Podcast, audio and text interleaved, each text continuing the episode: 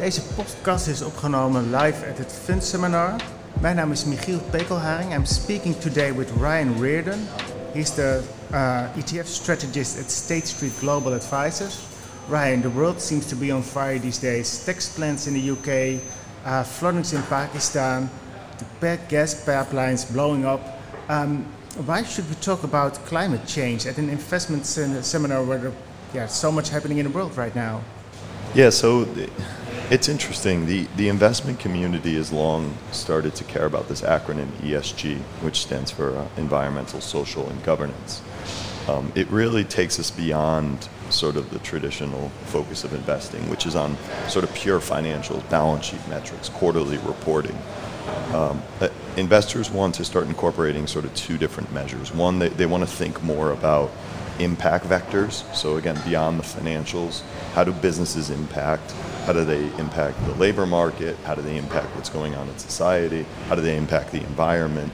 Um, but they also want to start evaluating uh, management teams at companies for their sort of strategic vision and their strategic decisions. So beyond, you know, did you beat earnings last quarter? More of how are you thinking about your, your employment base, your customer base, your impact on the environment over the long term, and how does that feed back into your uh, vision? So this is something that's been an emerging trend over the last decade. And to your point, you know, any of us turn on the TV or open up the headlines, now the world is taking more attention to these things. And so it's really amplifying or ramping up a trend that we were already seeing within the investment management market in terms of, again, not only just evaluating the productivity, the economic productivity of an individual business, but thinking about holistically how it fits into the broader economy and socioeconomic sort of status and the geopolitics. So it's really expanding sort of where we've already been looking and and moving into that front.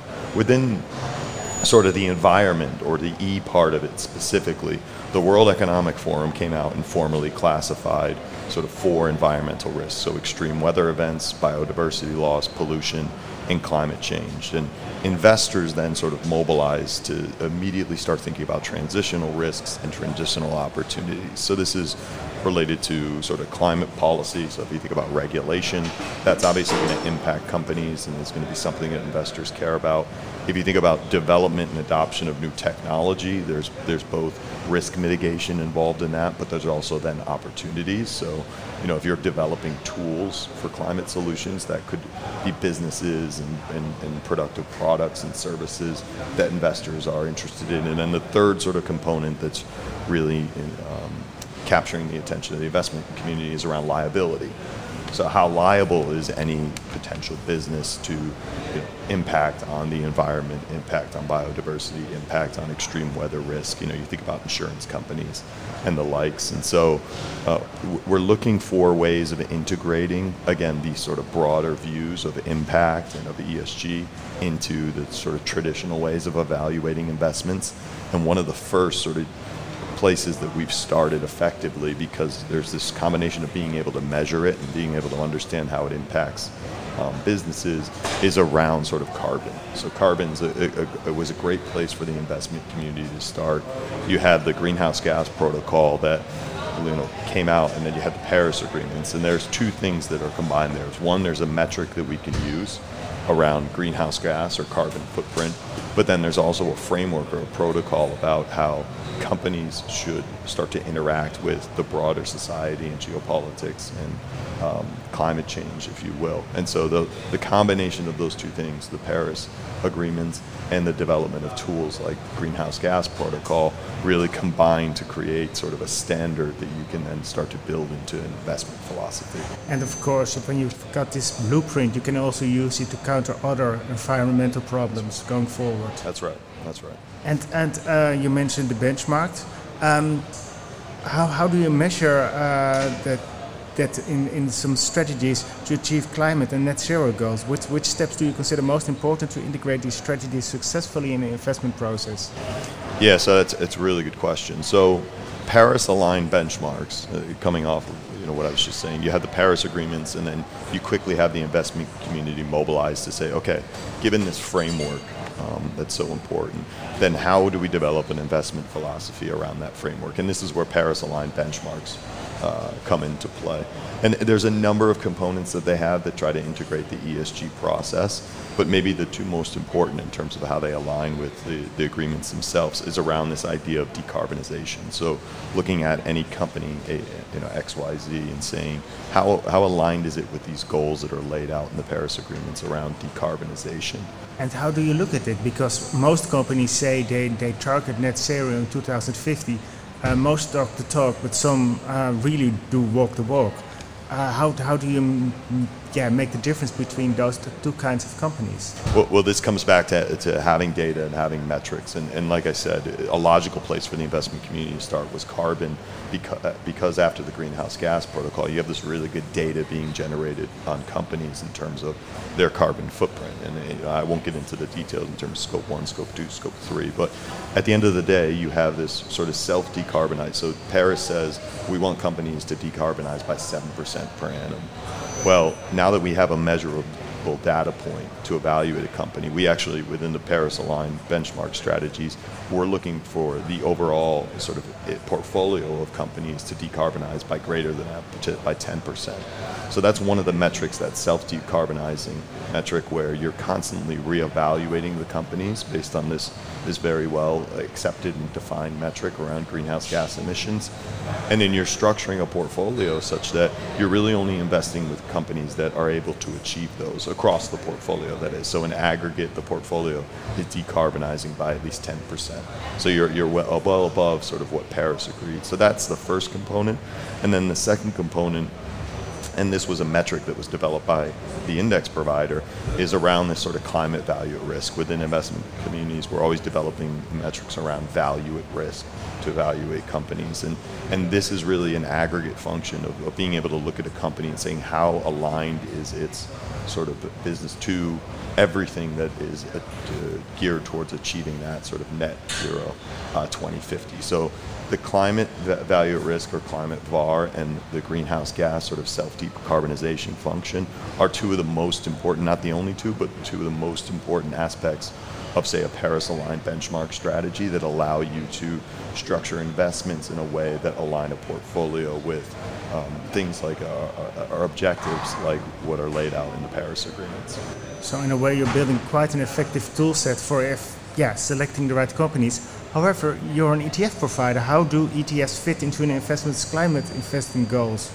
But uh, what is the role ETFs can play in this, this, this spectrum? Well, ETFs have, have been involved in expanding the range of, of solutions available to, to clients across the, the range. So, so, not just within the climate space. I mean, ETFs are this really fundamental solution that allow enable investors of all sizes to quickly bring exposure and basket exposure, portfolio exposure into the portfolio easy through one tradable security. So the, the, the growth of the ETF market in general is just reflecting that, that it's a tool set that's, that's helping enable investors. Obviously, climate uh, has been no exception to that, and these ESG solutions have been no exception to that. So to the degree that there are tools available to investors where they can go out and purchase an entire basket of exposure around an index, around a theme, around a methodology like we, the one we've been discussing. That allows, again, investors of all size, from the largest institutions to the smallest uh, high net worth individuals, to quickly bring a, an entire theme um, into the portfolio. So, you know, like we're discussing within the Paris climate aligned benchmarks, and then it's going to have a feedback mechanism, right? So, we're we're obviously we're just at the beginning of developing things like language and taxonomy and data and reporting around these themes like climate, like like low carbon, and like decarbonization. And the more you're able to bring investors into the tent in terms of expressing their interest in these more holistic views of companies around their impact vectors and around the long-term uh, strategic visions of management companies. It will be, you know, people vote with their dollars. It's a way of feeding back to um, the portfolios or, or to the portfolio companies that these are something investors care about. And, and in the final component of that, and this is again being enabled by the growth of the intersection between the growth of ETFs and the growth of ESG and climate investing is that there's going to be real stakeholder buy-in.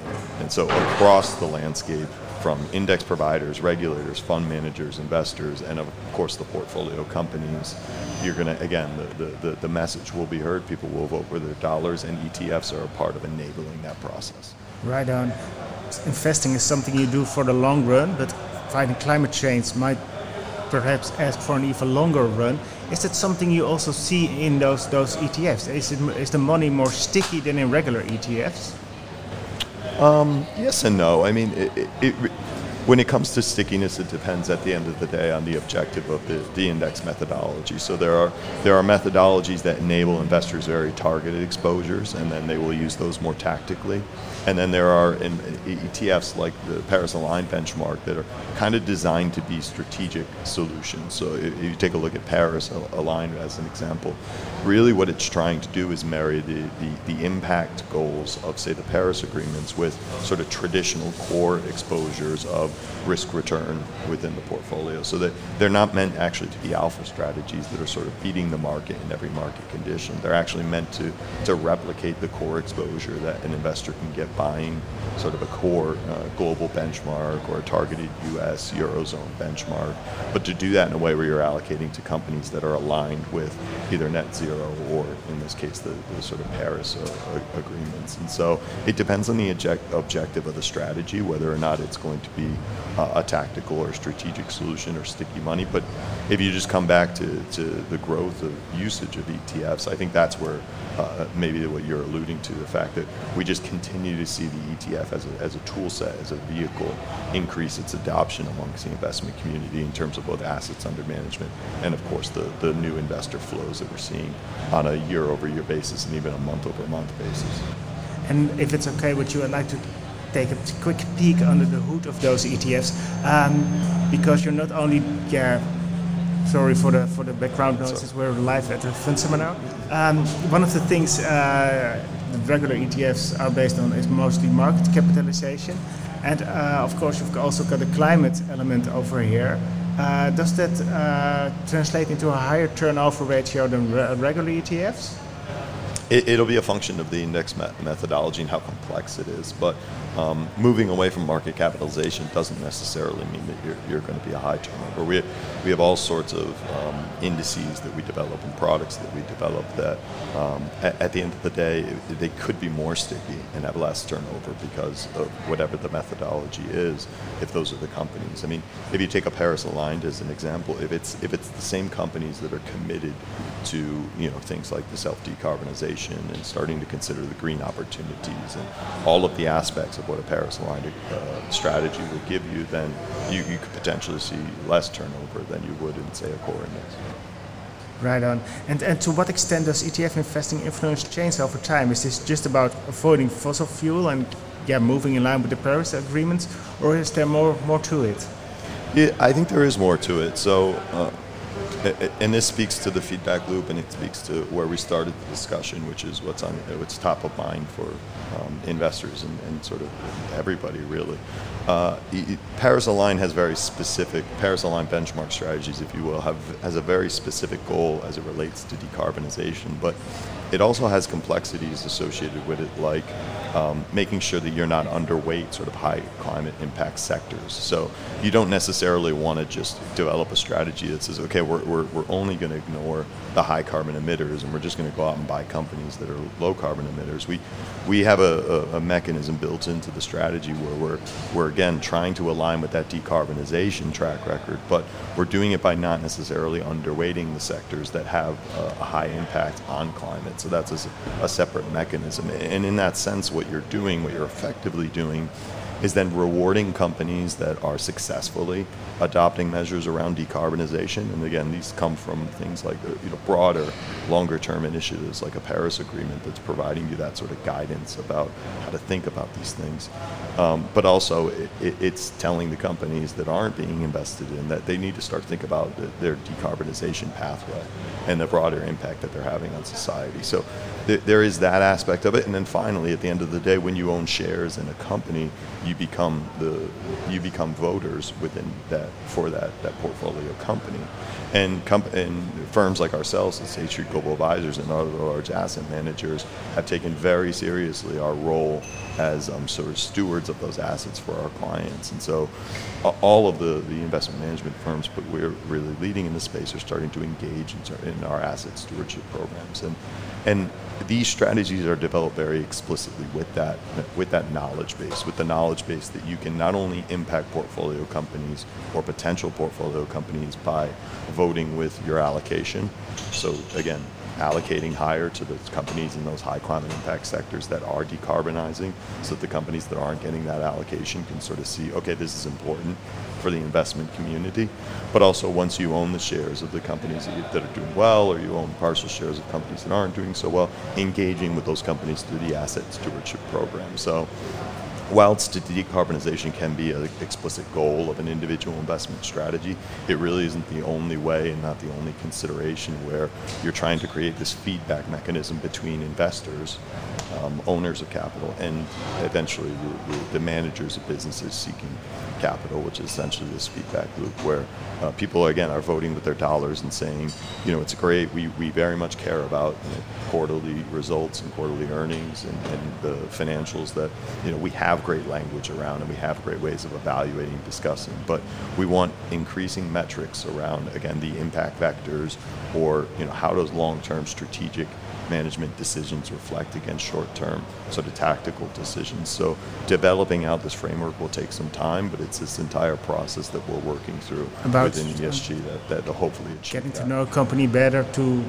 assess the risks of a company and opportunities better than when you're solely looking at financial numbers. That's that's absolutely correct. And just to, to, to, really drive the way we influence change over time is is directly either through divestment in, in the company or, or sorry indirectly through divestment in the company and sort of voting with shares or directly through the asset stewardship program.